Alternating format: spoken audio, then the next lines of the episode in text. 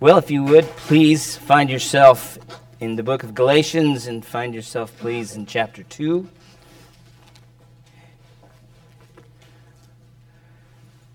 Our passage today is 1 through 10, and we give it the title, The One True Gospel. And I should like to read 1 through 10 just to get this in our mind to begin with. Apostle Paul, under the inspiration of the Holy Spirit, writes in verse 1 then, after an interval of uh, 14 years, I went up again to Jerusalem with Barnabas, taking Titus also along also. It was because of a revelation that I went up, and I submitted to them the gospel which I preach among the Gentiles, but I did so in private to those who were of reputation, for fear that I might be running or had run in vain. Verse 3 But not even Titus, who was with me, though he was a Greek, was compelled to be circumcised. But it was because of the false brethren secretly brought in, who had sneaked in to spy out our liberty which we have in Christ Jesus, in order to bring us into bondage.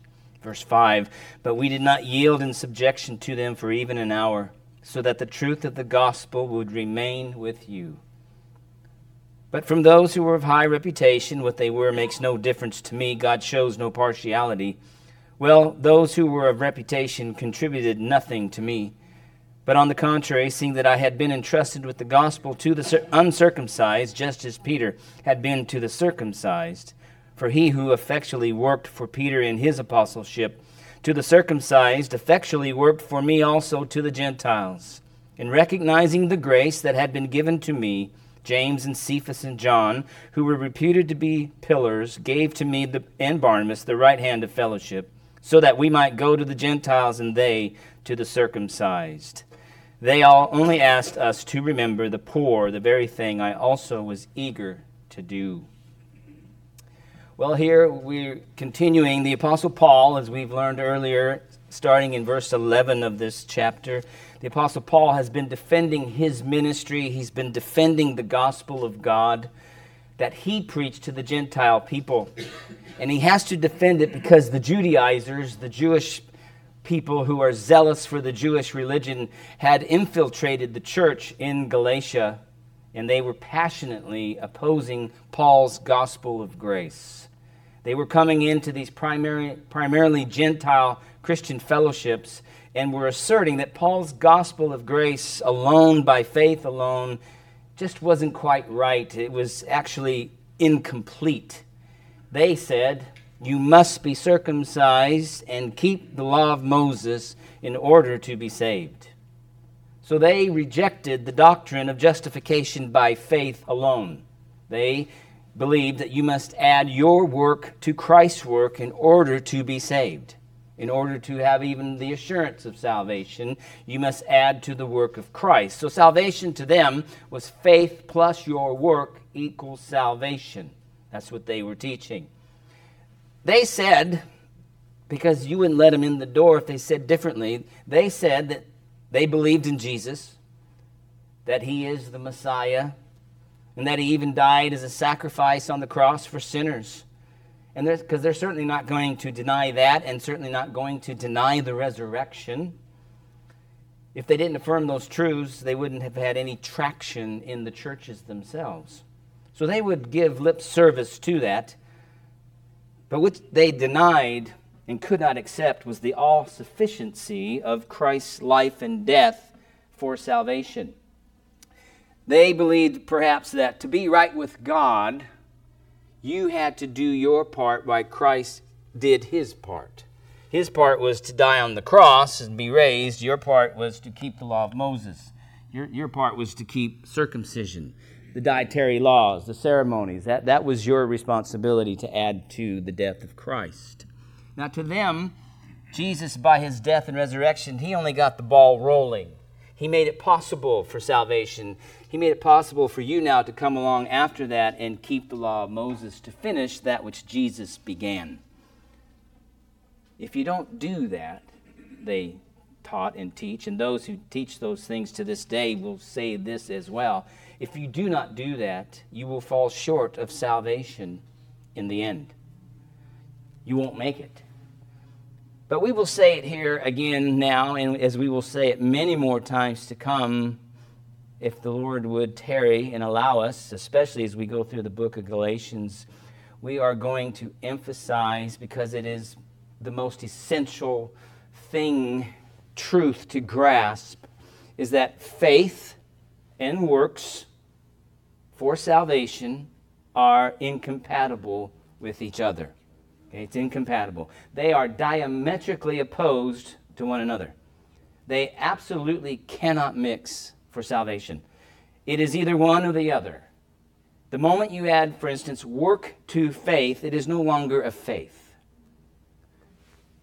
The word that is translated faith in our New Testament goes back to a Greek term that probably is best translated by the English word trust, to trust in. Faith can get kind of mystical and you can kind of do all kinds of weird things with it.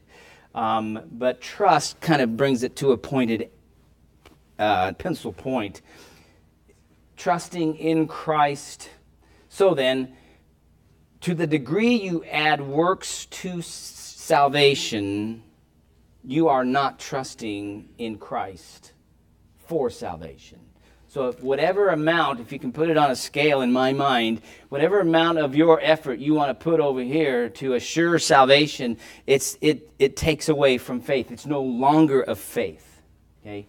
Um, it's no longer saving faith because you're not trusting in Christ alone. You're trusting that He perhaps got something started that you have to finish. Okay, and this is the heresy of the Galatians and why it's so essential to get this right. If you must keep the law of Moses or any other external work for that matter to be saved, in addition to Jesus' work on the cross, then again, you are not trusting in Him. And that's damning. Chapter 1, 6 through 10, Paul was very clear, right? Let that person be condemned to hell. Galatians 3 11 through 12 says, Now that no one is justified by the law before God is evident. The righteous man shall live by faith. However, the law is not of faith. On the contrary, who, who practices them shall live by them. So you see that, that keeping law and faith are diametrically opposed and they're on two ends of a polar. Okay? The law is not of faith, it is practice, it's doing. It's absolutely void of faith, actually. So then, let's be clear about the gospel of which we are speaking and believing. Just, just to set this in our mind um, again and again and again, it must be something we need regularly because the New Testament, the Apostle Paul is writing to Christians and writing the simplicity of the gospel and the details of the gospel and the doctrine of the gospel. It must be something we need reminded because we're, perhaps people are more like me than I think. We're a bit empty-headed sometimes, and we need reminded. I mean, we need uh, we need the Lord's table every month to remind me. That seems crazy, but that's what it is in remembrance of me. So then, in 1 Corinthians 15, 1 through 4, just listen to this text that, that you know well. Now I make known to you, says the Apostle Paul, brethren, the gospel which I preached to you, which you also received, in which also you stand, by which also you are saved. If you hold fast, condition, the word which I preached to you, unless you believed in vain. For I delivered to you as of first importance what I also received that Christ died for our sins according to the Scriptures, and that he was buried, and that he was raised on the third day according to the Scriptures. That's the simplistic gospel. Now that Jesus has done that, what we just read, before I even go any further, the question is are you trusting in Him alone for your eternal salvation? It is yours by faith, this salvation. You receive it, you welcome it as though it is this gift being brought to you your hands are open wide and empty to receive the gift that God gives. It's to be received, this salvation that's been accomplished by Jesus Christ. You receive salvation, you receive justification, you receive eternal life, you receive the forgiveness of all your sins by simply trusting in Jesus Christ alone, apart from works of any law or any standard. The true gospel has to be guarded and protected.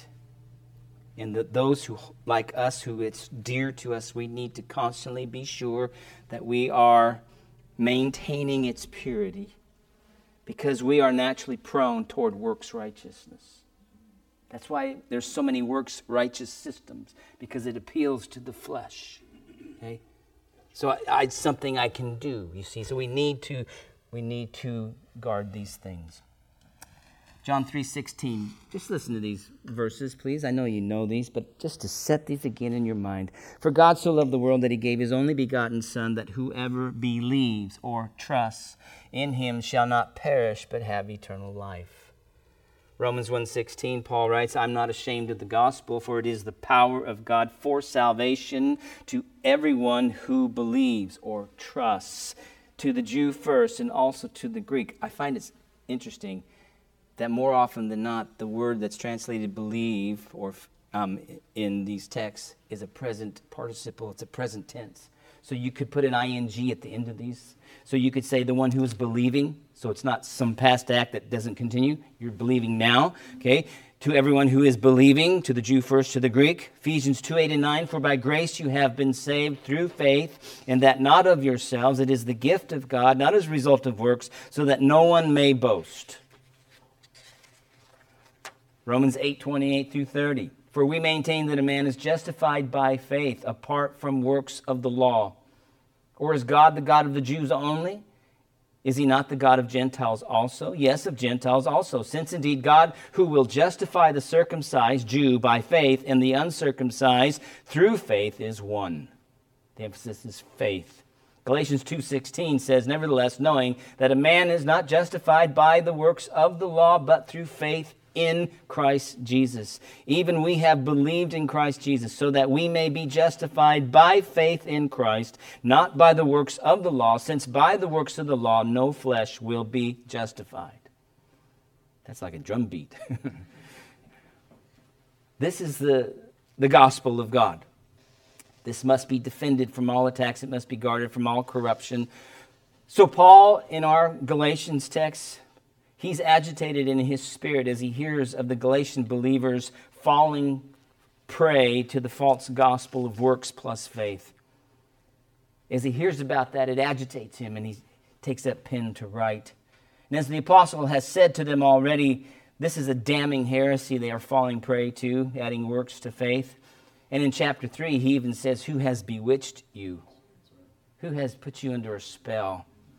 So he writes to them to assure them that the message they heard from him at the beginning is, in fact, the true gospel of God. To stay fixed on this. Don't move off of this. Don't, don't move away from that which I taught you. The false teachers are very persuasive, they're very articulate, they're very gifted at what they do deception. Do not fall prey to them. Stay fixed on the gospel that I taught you, Paul is saying. So, as he began in chapter 1, verse 11, to the end of chapter 2 here in Galatians, he informs them of how he came to know the gospel. That's in 11 and 12 of chapter 1 by a revelation of Christ. And he emphasizes to them that he received the gospel, the one by revelation, independent of the other apostles in Jerusalem. He didn't he wasn't taught it by men, he wasn't taught it by the other apostles, he was taught it by the resurrected Jesus Christ okay, by revelation. And he makes a point to show the independence that he has from those other apostles in Jerusalem. Now, what's interesting in, in from starting in verse 17 of chapter 1 down through chapter 2 is he frames up his argument on the different trips he made to Jerusalem in verses chapter 1 verse 17 after he's converted he says nor did i go up to jerusalem to those who were apostles before me but i went away to arabia and returned once more to damascus. Verse 18 then three years later i went up to jerusalem to become acquainted with cephas who of course is peter. And then in cha- uh, chapter 2 verse 1 he mentions going to jerusalem again. So he frames up his, his argument based on his trips to jerusalem. Why is this so? Because jerusalem is the mother church That's where the first church was born. That's where the day of Pentecost, and the original apostles are there. So it has a great influence over the churches. Okay? And so you want their stamp of approval, if you, if you will, because you, you, you want people to accept your gospel and you want to get rid of any barriers and hindrances to the gospel. And so, if his, think of this, if his gospel was different than Peter's, we got problems. We got real problems. Okay? But the point that Paul's making to the Galatians is that independent of those apostles, I was taught the gospel. I went to show them my gospel, and it's the same as theirs. Right? Which tells you it comes from the same source, Jesus Christ.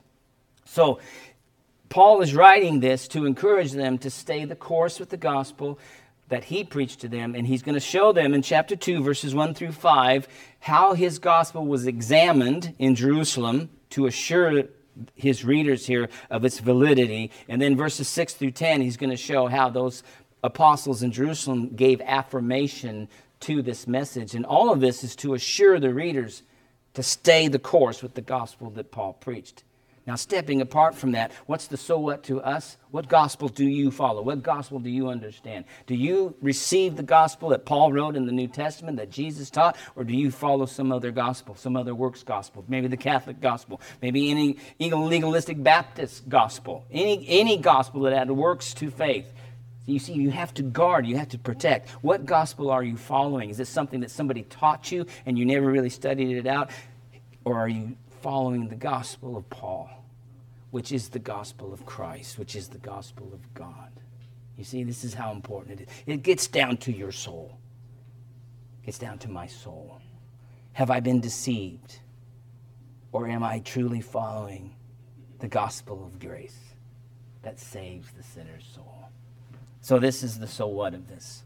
Now, when you come to our text, please, the, the, to reassure them, he's going to he's to show the examination that took place in Jerusalem. That's chapter 2, 1 through 5. And he's going to start with the place. We'll go through this as quick as I can. But then, after an interval, interval of 14 years, I went up again to Jerusalem with Barnabas, taking Titus along also. Um, the 14 years there, I, I would, um, I would uh, just make some uh, brief observations here because I would send you back to Pastor Max in the introduction where he did just a great job of laying out why we believe chapter 2 is the second visit that's recorded in Acts and not the Jerusalem Council of Acts 15. Okay? We're talking about Acts 11. Okay? All right.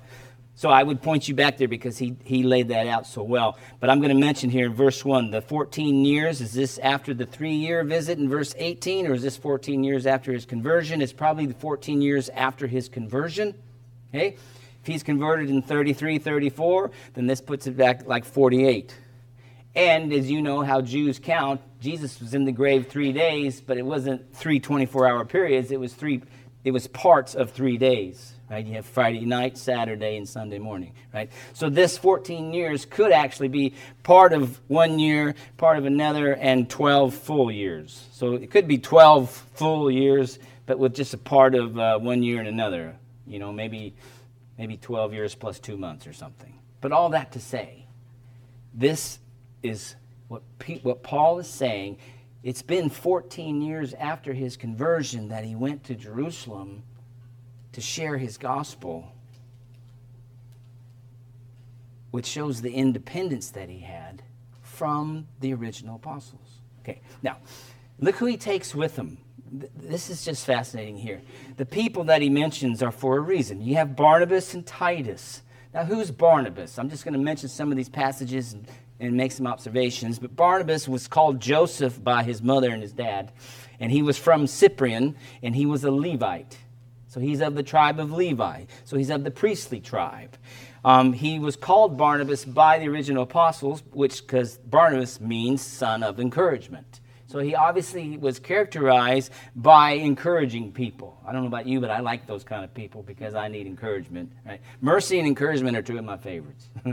right? The rest of that, I don't, you know, whatever. But um, um, he's the son, right? You know, of course.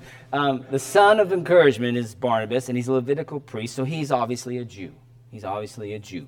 He is said to have owned a tract of land and sold it and brought the money, the proceeds, to the apostles. You remember? Because in chapter 5, you get Ananias and Sapphira who wanted to do the same thing, but they were deceptive. Well, the first one who was said to sell the land and bring the money was Barnabas. So Barnabas is a, is a Jew, a Levite of Cyprian birth. He was in the early days of the church in chapter 4 of Acts. And the apostles called him the son of encouragement because obviously he was a, a person gifted in giving encouragement to people to, uh, to carry on. In Acts chapter 9, um, Barnabas is said to have taken hold of the apostle Paul and brought him to the apostles after Paul was converted. And he brought the apostle Paul, or Saul of Tarsus at that time, to the apostles and said, Hey, Paul, tell them how the Lord saved you. And so they were scared to death of Saul of Tarsus. Barnabas saw the conversion, took him by the hand, and said to the apostles, Hey, listen to this guy. So Barnabas has a real strong connection to the apostle Paul. He is a true servant of the Lord Jesus Christ. And in Acts chapter 11, the, the, the church is said to be scattered because of the persecution. You remember when Stephen was stoned? As a result of that persecution, the church was scattered and they ended up in different cities. And one of them that's mentioned in Acts 11 is Antioch.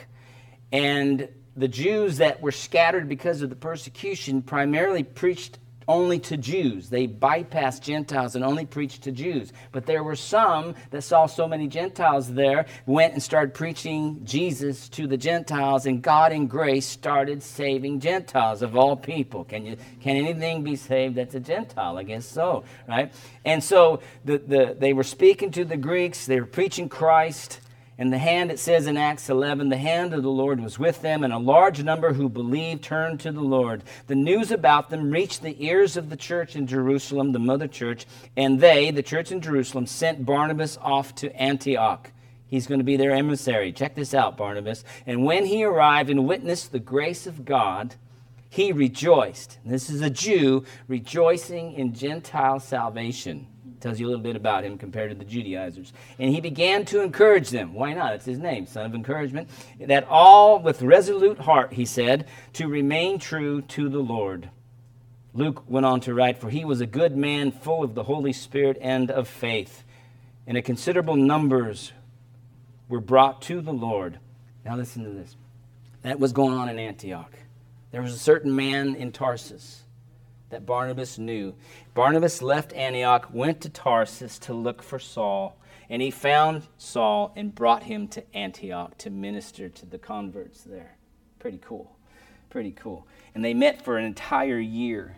And so they had Barnabas and Saul teaching them for a year. And that was the first place that the disciples of Jesus were called Christians in the city of Antioch. So Barnabas, he along with Paul, was also sent to the Jerusalem Council, which is a little bit after the book of Galatians, but it's for the same topic. What do we do with Gentiles? Do we demand that they be circumcised and keep the law of Moses, or what? How do we go about this? So when you read Acts 15, you're going to find Paul was sent there along with Barnabas, and they were then to carry the the verdict from the Jerusalem Council in Acts 15. They were then to take that verdict back to Antioch and to the Gentile Christians and give the tell them the verdict. So Barnabas has a major part in the early church and certainly a major part in the life of Paul. Okay? Now, he was a faithful follower of Jesus. He even risked his life along with Paul for the sake of the gospel. So he's a faithful brother, a faithful servant. But who is Titus? Because our, our text also says Titus was sent along too. Not much is said, said about Titus. In the book of Acts, in fact, he's not mentioned one time. I don't know why that is but he's not mentioned one time in the book of Acts. But he is mentioned in Second Corinthians and different places in Corinthians. And so I just chose some of these here. Titus 1 4 says, Paul writing, To Titus, my true child in a common faith, grace and peace from God the Father and Christ Jesus our Lord. So he is probably a convert through Paul's preaching somewhere. He's a true child in a common faith. So he probably heard Paul preaching the gospel. God converted him through Paul's preaching somewhere in Paul's trips. In Second Corinthians, it says here, chapter 8, verse 16 through 17, But thanks be to God who puts the same earnestness on, on your behalf in the heart of Titus. For he had not only accepted our appeal, but being himself very earnest, he has gone to you on his own accord. So he was with Paul. He heard about how the Corinthians were earnest to take a collection, a gift for the poor Christians in Jerusalem. And so Paul sent Titus to go gather those funds. So obviously he's a trusted man. He's a trusted follower, and he's later on he's left on the island of Crete to set in order the churches on that island by the apostle Paul. In 2 Corinthians 8:23, as for Titus, Paul writes, he is my partner and fellow worker among you. As for our brethren, um, they are messengers of the churches, a glory to Christ. So here's Paul the Jew commending and applauding and affirming Titus, a Greek, as a partner in ministry and a fellow worker and a brother in the Lord. Okay. Now, so you have these two trusted men with the apostle mentioned here in chapter 2, verse 1. They're going to Jerusalem, the mother city. The mother church is there. Why are they going there in verse 2? Is because of a revelation that I went up and submitted my gospel. So, in, in obedience to this revelation, they, they go to Jerusalem. The revelation, the, the, the, the revealing is obviously from the Lord. The Lord reveals something to Paul that he should go to Jerusalem. Paul obeys the order and travels, and he goes to this behind closed door meeting with the prominent apostles. In verses 2, look at what it says. It was because of a revelation that I went up Jerusalem's always up because of the elevation, it's higher than anything around it. And I submitted to them, notice, verse 2, the gospel which I preach among the Gentiles. Preach is the present tense. So he's basically saying, I took the gospel that I am preaching right now to the Gentiles to them so that they would hear what I preach. I want them to hear what I preach. Notice in verse 2, I did so in private. So this is not a public meeting. I went behind closed doors. I just wanted the audience of these apostles, those these men who were seen to be of reputation. And he says, I preached my gospel to them. Why, in verse 2, did Paul, what was his angst? Is he was in fear that I might be running or had run in vain. That's fascinating. Vain is the word for useless, worthless, no value. What would make preaching valueless, that it's not of grace. A false gospel would be a valueless, vain occupation, would it not? If you're not preaching the true gospel of grace, people are not truly getting converted, not truly being saved. God is not being glorified through conversion. You're just making a bunch of noise. Right? And it, at the end of the day and the end of your life, it's vanity. It's vain. There's no, no measure to it. Empty holes, chaff. So he says, I took my gospel to these men along with Barnabas and Titus, and I preached to them the gospel that I preach because I didn't want to waste my life. And then when you come there to verse 3, notice what it says, but not even Titus, who was with me, though he was a Greek, was compelled to be circumcised. So, this examination that Paul is writing, remember, he's making these details known so that his hearers would have conviction to stay the course. That Paul's gospel's the real deal. So he's being examined. And notice here in verse 3 that Titus, though he was a Greek, non Jew, he was not compelled to be circumcised. Now, this is interesting too, the word compelled. The word compelled comes from the Greek term that primarily means to force someone to act in a particular manner. It's to force someone, to compel. Compel sounds almost passive to me, right? But the idea of the word is found, for instance, listen to Acts 26 11. The same word is used. Listen here. And as Paul's giving his testimony, as I punished them often in all the synagogues, I tried to force them to blaspheme. That's the same word for compelled. Okay? In Galatians 6:12, he says it like this: "Those who desire to make a good showing in the flesh try to compel or force you to be circumcised, simply so that they will not be persecuted for the cross of Christ. So that the, those two places, there's the same word that's found here in verse 3. So let's look at this. Verse 3. Not even Titus, who was with me, though he was a Greek, was compelled or forced to be circumcised. So the idea, if we want to get a full picture, okay, compelled seems to be an inner conviction, an inner compulsion. Okay, so it does apply, it can apply to the inner person being moved to do something. It can, as we just read in other verses, speak of an outer force forcing me to do something. Either case, notice what Titus wasn't forced to do to keep the law of Moses. And we went to the apostles in Jerusalem behind closed doors. And those apostles did not force the Greek to be circumcised. Do you see what he's saying? I'm having my gospel examined by the by the the, the reputation guys, Peter and John, the apostles in Jerusalem, and they are affirming my gospel. Because here's a Greek who says he's a follower of Jesus, and they're not forcing him to be circumcised or to keep the law of Moses. Remember, the Judaizers are coming to the church in Galatia, and they're saying you must be circumcised and keep the law of Moses in order to be saved. Here, the apostles in Jerusalem are saying, no. We believe in the gospel of grace that Paul's preaching, so much so, we're not going to force the Greek to be circumcised. Right? So this is big news here. Here's a living gospel. Here's a living gospel illustration to help affirm, solidify what Paul is saying. Okay? So he says there in verse 3 again that though he was a Greek, he was not compelled to be circumcised to keep the law of Moses. It's, it says there that these, that these apostles and even Titus himself didn't feel the compulsion in their conscience they, they didn't believe that, that what the Judaizers were teaching was true, that they believed that the gospel of grace is the gospel of freedom. And they affirmed the freedom that is found in the gospel. Because look at verse 4. In opposition to what's going on here, verse 4 but it was because of the false brethren secretly brought in who had sneaked in to spy out our liberty, which we have in Christ Jesus, in order to bring us into bondage. This is what every legalist wants to do. This is what every Judaizer wants to do. They can't stand the freedom in Christ.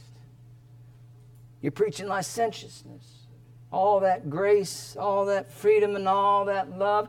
You're preaching licentiousness. You're, you're giving Christians license to sin. You need to put down some regulations, preacher. You need to preach law. You need to preach righteousness. Well, guess what? The gospel of grace is righteousness. Right? Now look at this. The false brethren, pseudo brethren. Isn't it interesting he calls them false brethren? These are not ill informed Christians, these are false Christians. These are unsaved people. False brethren, false teachers, false apostles. They all go back to one source the devil. Isn't that what Corinthians would tell us, right? It, it's, it's just an amazing thing. In 2 Corinthians 11, listen to what Paul writes to them. He says, But I'm afraid that as the serpent deceived Eve by his craftiness, your minds will be led astray from the simplicity and purity of devotion to Christ. For if one comes and preaches another Jesus whom you've not who we have not preached, or you receive a different spirit which you have not received, or listen to this, or a different gospel, like the Galatians, which you have not accepted, you bear this beautifully. Right? It's deception. False brethren, they're not true believers. For, later on in 1 Corinthians 11, Paul says it like this For such men are false apostles, deceitful workers, disguising themselves as apostles of Christ. No wonder, for even Satan disguises himself as an angel of light. They're just like their father, the devil, Jesus says in John 8 44. Right? You have the father, the devil. He's a liar from the beginning and a murderer. So here, Paul is saying those who oppose the free grace of God in, in the gospel of freedom, verse 4, the false brethren, so these are Jewish men who were saying they were followers of Messiah, but Paul is saying they are pseudo, they are false, they are not true. Notice the, the, the, the, the secrecy, the, the, the, it's cloaked in verse 4. Secretly brought in were these false teachers. Secretly brought in, not openly and paraded, but they snuck in like coyotes, you know, slinking around, right? And notice they, they, they snuck in to spy out something about the church. Do you see what they've come to spy out? The freedom, the liberty. They hated that. They come in and hear the preaching of grace, and, and they saw Christians worshiping and praising God, but not keeping the law of Moses. Oh, that can't be. And they came and noticed why did they want to spy out the liberty? What was their goal? It's at the last phrase in verse 4. Look what it says. In order to bring us into bondage. They wanted to put the shackles back on.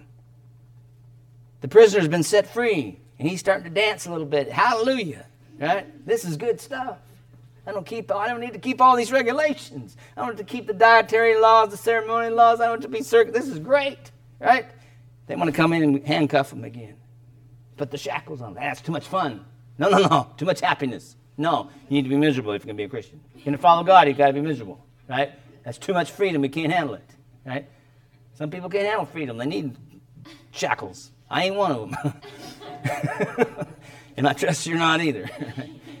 I know Titus wasn't, and Paul wasn't, man. Can you imagine Paul, the exhilaration as he was being taught this by the resurrected Christ out in the Arabian desert? You mean I don't have, you mean, can you imagine the exhilaration in his righteous soul, man? He was like, hallelujah. Wait till they hear this, man. I'm going to preach this.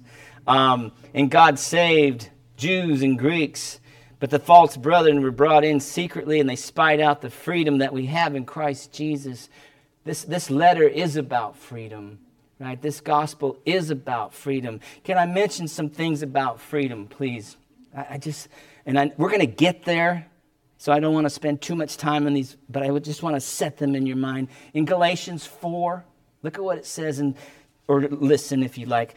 In verse 2 through 5, anyway, he says, or verse 1 through 5. Now I say, as long as an heir is a child, he does not differ at all from a slave, although he's owner of everything. Why is he not different? Verse 2 But he's under guardians and managers until the date set by the father.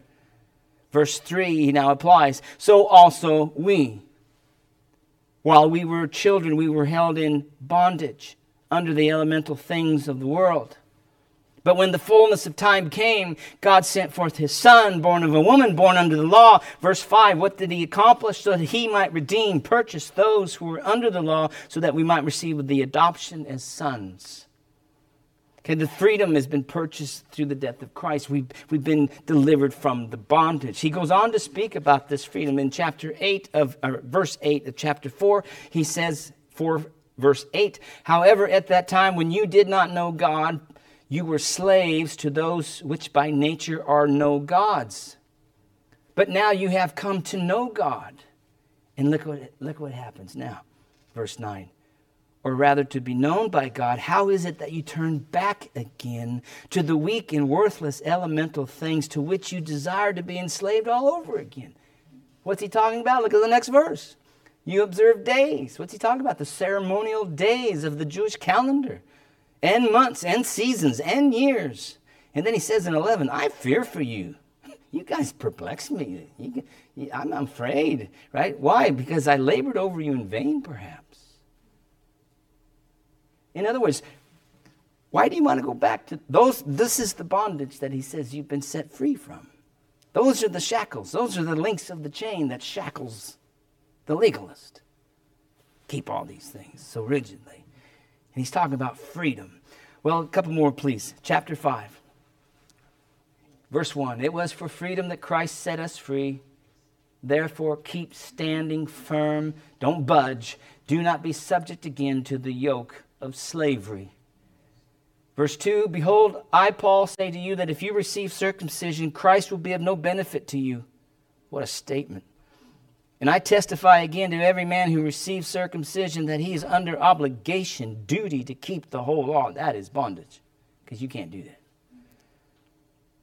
You've been severed from Christ in verse 4. You who are seeking to be justified by law, you've fallen from grace. Skipping to verse 13, please. For you were called to freedom, brethren. Only do not turn your freedom into an opportunity for the flesh, but through love serve one another. So, the freedom that we've been delivered from the, this bondage to the law, this freedom from the penalty and the, and the condemnation of the law, we are free now to be each other's slaves. That's fascinating. The freedom is not to go and sin like a wild pagan. The freedom now is to serve one another as a slave. That's awesome. Right? Look at verse 18. But if you are led by the Spirit, you are not under the law. That means free from the law. If you, if you are led by the Spirit, the Spirit is not going to lead you into bondage under the law. He's going to lead you in freedom. Well, look, he goes on to verse 23 he gave this list of the fruit of the Spirit in 22 and 23. Gentleness finishes it. Control, self control. Against such things, notice, there is no what? Law. So if you're if you're living the fruit of the Spirit, there's no law that says don't love. There's no law that says don't be kind. Right? The law is set aside. And so this is the freedom that is so amazing in Christ Jesus that Paul is emphasizing with his gospel. Think of the dietary laws that are found in the Levitical law and the Sabbath. Colossians 2 16 through 17, Paul writes to these Gentile people. He says, Therefore, no one is to act as your judge in regard to food or drink, or in respect to a festival, or a new moon, or a Sabbath day. That's all Jewish stuff. Notice how he said, No one is to act as your judge. No one is to ride herd over how you do these things. Why? Listen, things which were a mere shadow of what is to come. But the substance, the reality, belongs to Christ. So the law is like this shadow right here. Right? The substance is Christ. The law is like a picture of my wife I put on my desk. Oh, isn't she cute? She's awesome. And she's sitting right there. And I just look at the picture. You take the law and you toss it over there and you go hang out with the real deal. That's Christ. Pastor Max wrote, uh, read Romans 10. Listen to one verse from there. In verse 4, it says, Romans 10 4, For Christ is the end, the telos of the law for righteousness to everyone who believes. So he is to come to Christ, is to come to what the law pointed to. In fact, Galatians would even tell us that in chapter 3, right? It's a tutor that leads you to Christ. And once you come to what the law was intended, you no longer have the law. It's been it's accomplished God's purpose, and that is to bring you to faith in Messiah. That's fascinating. Absolutely fascinating. We're free from that.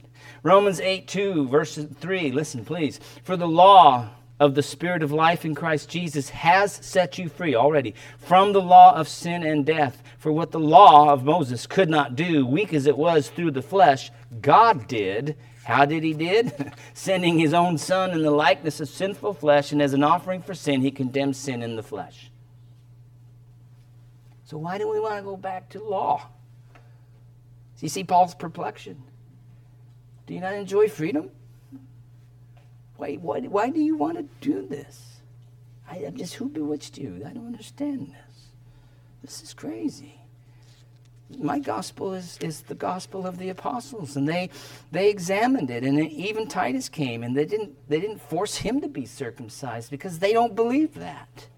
You see, in verse 4, again, he says, they did all this in order to bring us into bondage, into bondage. But notice what he says in verse 5. Praise God, Paul. He's a man of conviction. But we did not yield in subjection to them for even an hour. Just a phrase, even a minute. We didn't, we didn't give them ground.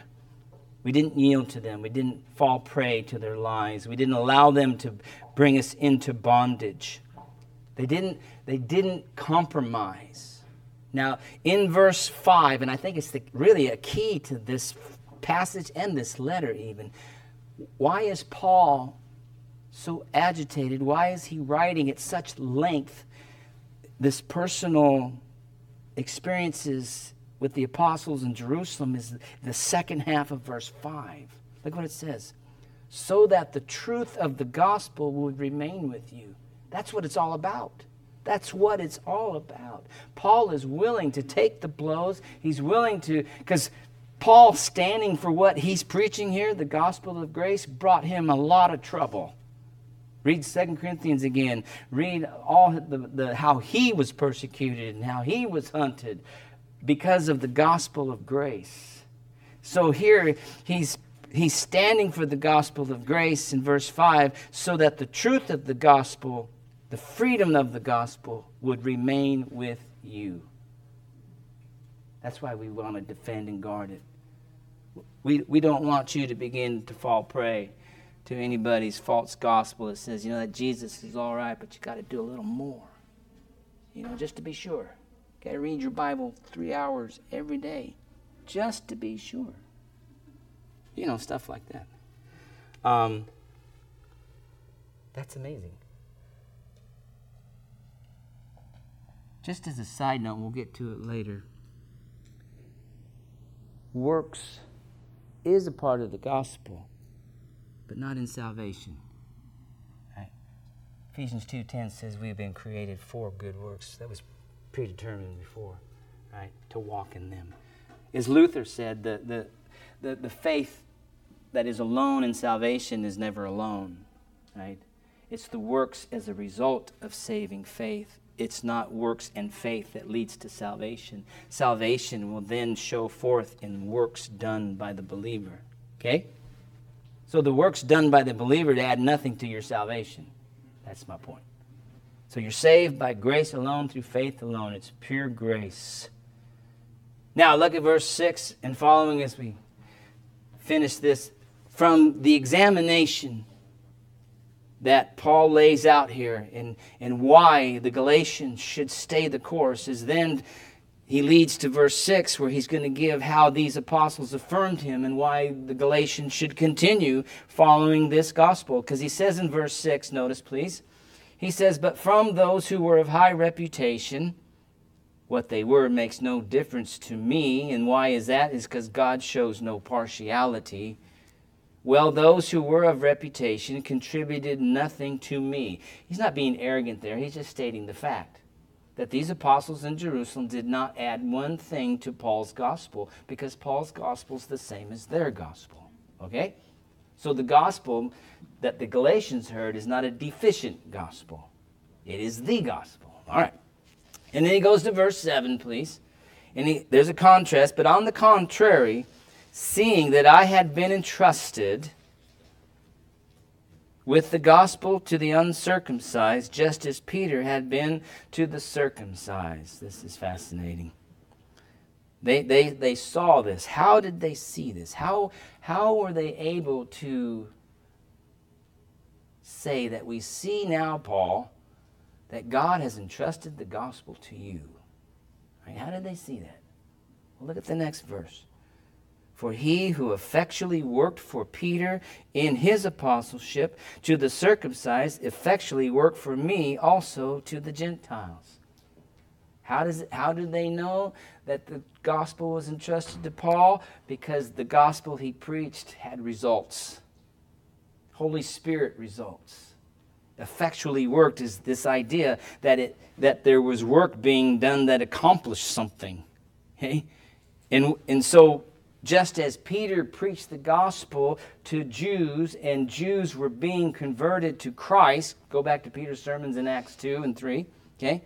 So Paul was going through the Mediterranean preaching Christ in Gentile cities, and God was saving Gentiles and planting churches. That's how they know that the gospel has been entrusted to Paul just as it had been to Peter.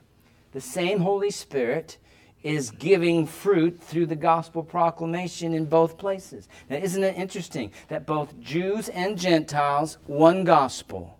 Okay, there's not, there's not one gospel for Gentiles and one gospel for Jews, as, as a lot of people who are off base will say. Um, we'll leave it at that. Um, there's only one gospel that saves. Ever. Ever. Amen. There's only one.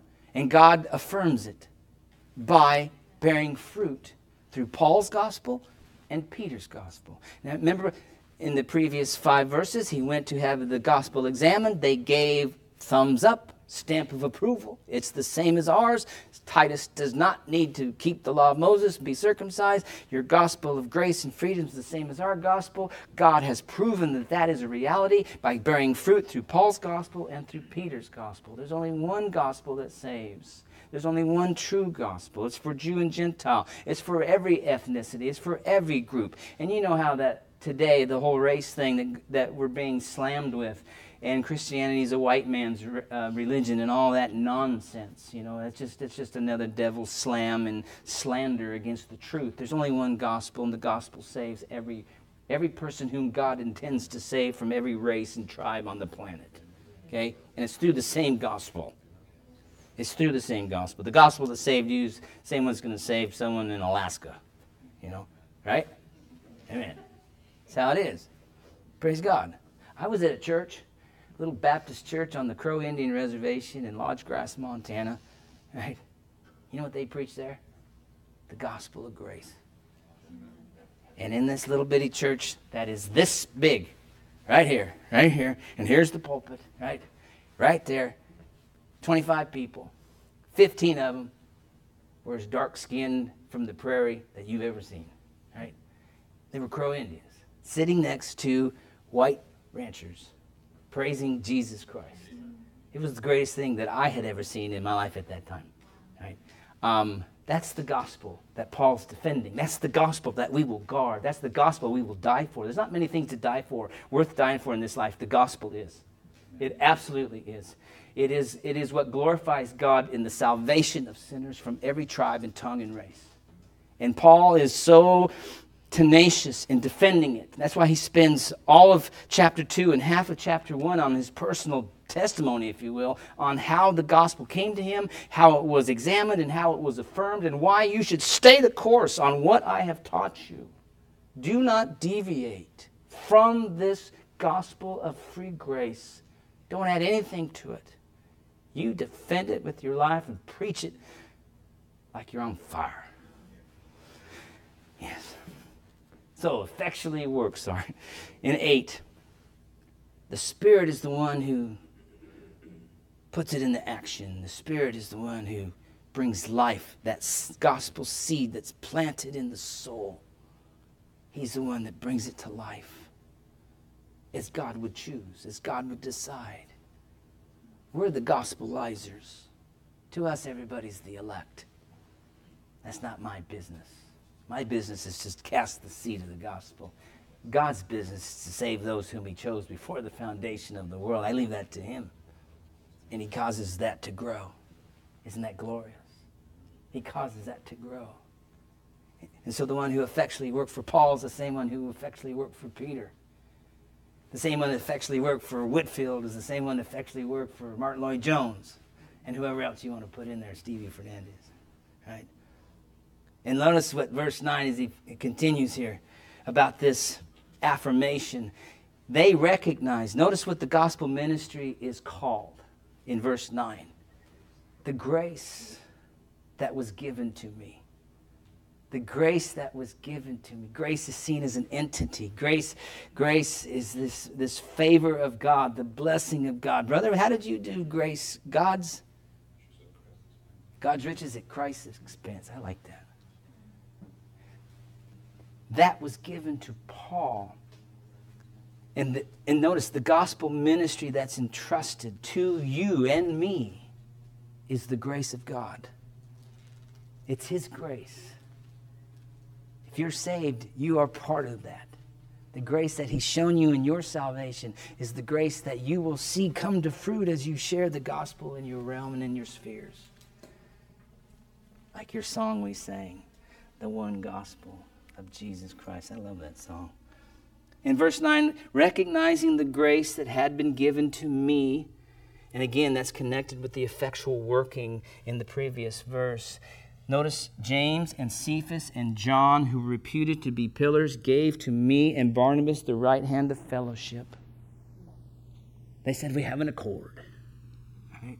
We have an accord. We're brothers, preaching the same gospel. And notice where they go on. So that we might go to the Gentiles and they to the circumcised. Go get them, boys for the glory of God. The only thing I ask you to do in verse 10 is remember the poor. And in the context here, I think the poor that he's mentioning is the poor in Jerusalem, the poor Jews, because he's, he's just kicked them out to the Gentiles. And says, Oh, by the way, while you're going to the Gentiles, don't forget the poor Christians in Jerusalem. And remember, Paul has at least gone down there once with, with gifts to the poor Christians in Jerusalem. I don't think he's telling them, remember the poor of the whole world right? Jesus says you're always going to have them people, right? Um, you take care of the church. First and foremost, you take care of the church.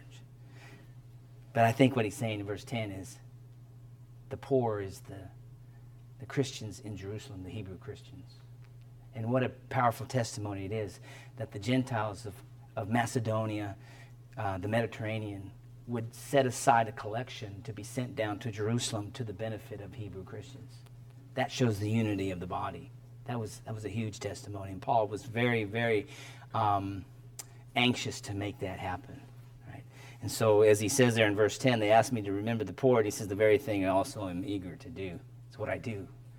So the gospel is an amazing, amazing, powerful reality in our lives. It changes men's hearts, people's hearts. It changes our disposition, our minds. It causes us now to love God and to love our neighbors ourselves. It causes us to love the unlovely. It causes us to love people. It causes us to be concerned for the eternal salvation of every person we come in contact with. We don't matter what color, where they're from, what team they vote for, or what, uh, what country. Well, maybe what team, but uh, anyway. Um, you know, the gospel is that powerful. But it has to be the gospel of grace, the one true gospel. You cannot foul that up. We have to guard it. We will protect it by grace. Galatians 3 28 29 says, There's neither Jew nor Greek, there's neither slave nor free, there's neither male nor female, for you're all one in Christ. And if you belong to Christ, then you are Abraham's descendants, heirs according to promise. So let us defend this gospel. Let us work hard to protect its purity.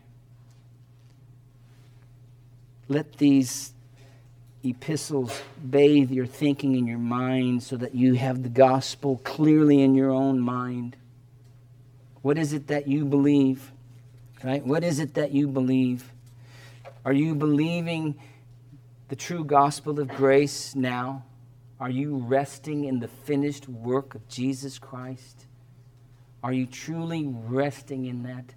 Um, that's the Sabbath rest that's fulfilled in Jesus Christ. You no longer have to worry of your own soul if you're trusting in Him. He, he cares for it. Self preservation is not Christian. Okay, I believe this with all my soul. Self preservation, I've been freed from self preservation to now care for other people. That's the gospel work in our lives. You see? And only the gospel can do that. So then, are we believing this truth? The crucified Savior, buried and raised, and promises forgiveness and justification to you who believe. Do you believe that? You have to battle that because our tendency is works. So we have to battle that. We have to preach the gospel to ourselves that we're truly resting. If I was to do nothing today and Christ came, would I have a guilty conscience? Right? I hope not. Right? Do you know what I mean? So many people think that, oh, I didn't read my Bible today. Dog, I didn't please the Lord. I hope He didn't come today. I might not make it. Well, that's not trusting in anything of any value, right? But we're trusting in the finished work of Christ. The proof of it is how do you feel when you sin? Did you lose your salvation? Did you lose your place in heaven? Oh, like, like losing your place in the bus because you stood up, you know? or do you do 1 John 1 9? Confess it for what it is, believe in the forgiveness he's already done, and move on. You see? Penance is not Christian, as we're going to learn more uh, Thursday night. Penance is Catholic, and that is works based. Repentance is faith based. You see? Are you believing in this Christ? Are you trusting in Him? Any efforts, any blending that you see, repent of it. Don't trust in any obedience of your own. Don't trust in any standard outside of Christ for salvation. Trust in Him and Him alone. Him and Him alone. And now that you're convinced, and we're convinced of the gospel message, let us guard it tenaciously from all error and corruption. Let us pray for opportunities and boldness to speak it and to write it. It needs to be proclaimed. That's its, that's its manner of deliverance, to, to preach it. And then I add this may God see fit to bring revival to his church and to save many. I leave you with this in Romans 1:16 for I'm not ashamed of the gospel for it is the power of God for salvation to everyone who believes to the Jew first and also to the Greek. Let's pray. Father, we praise you for your gospel of grace. Forgive us of our often compromising of that which is so pure, so wonderful, so holy.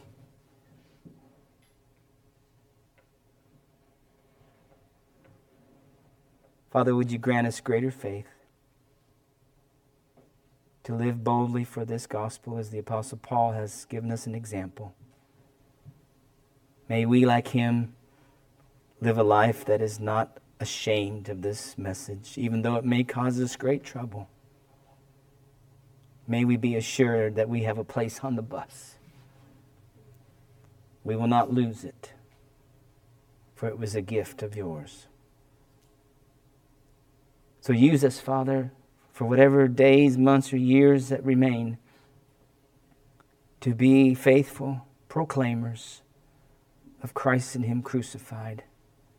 Bring revival to your church, Holy Spirit. Would you fall upon us like rain? Stir us and agitate our souls, that our concern for the lost and your glory would begin to dominate us.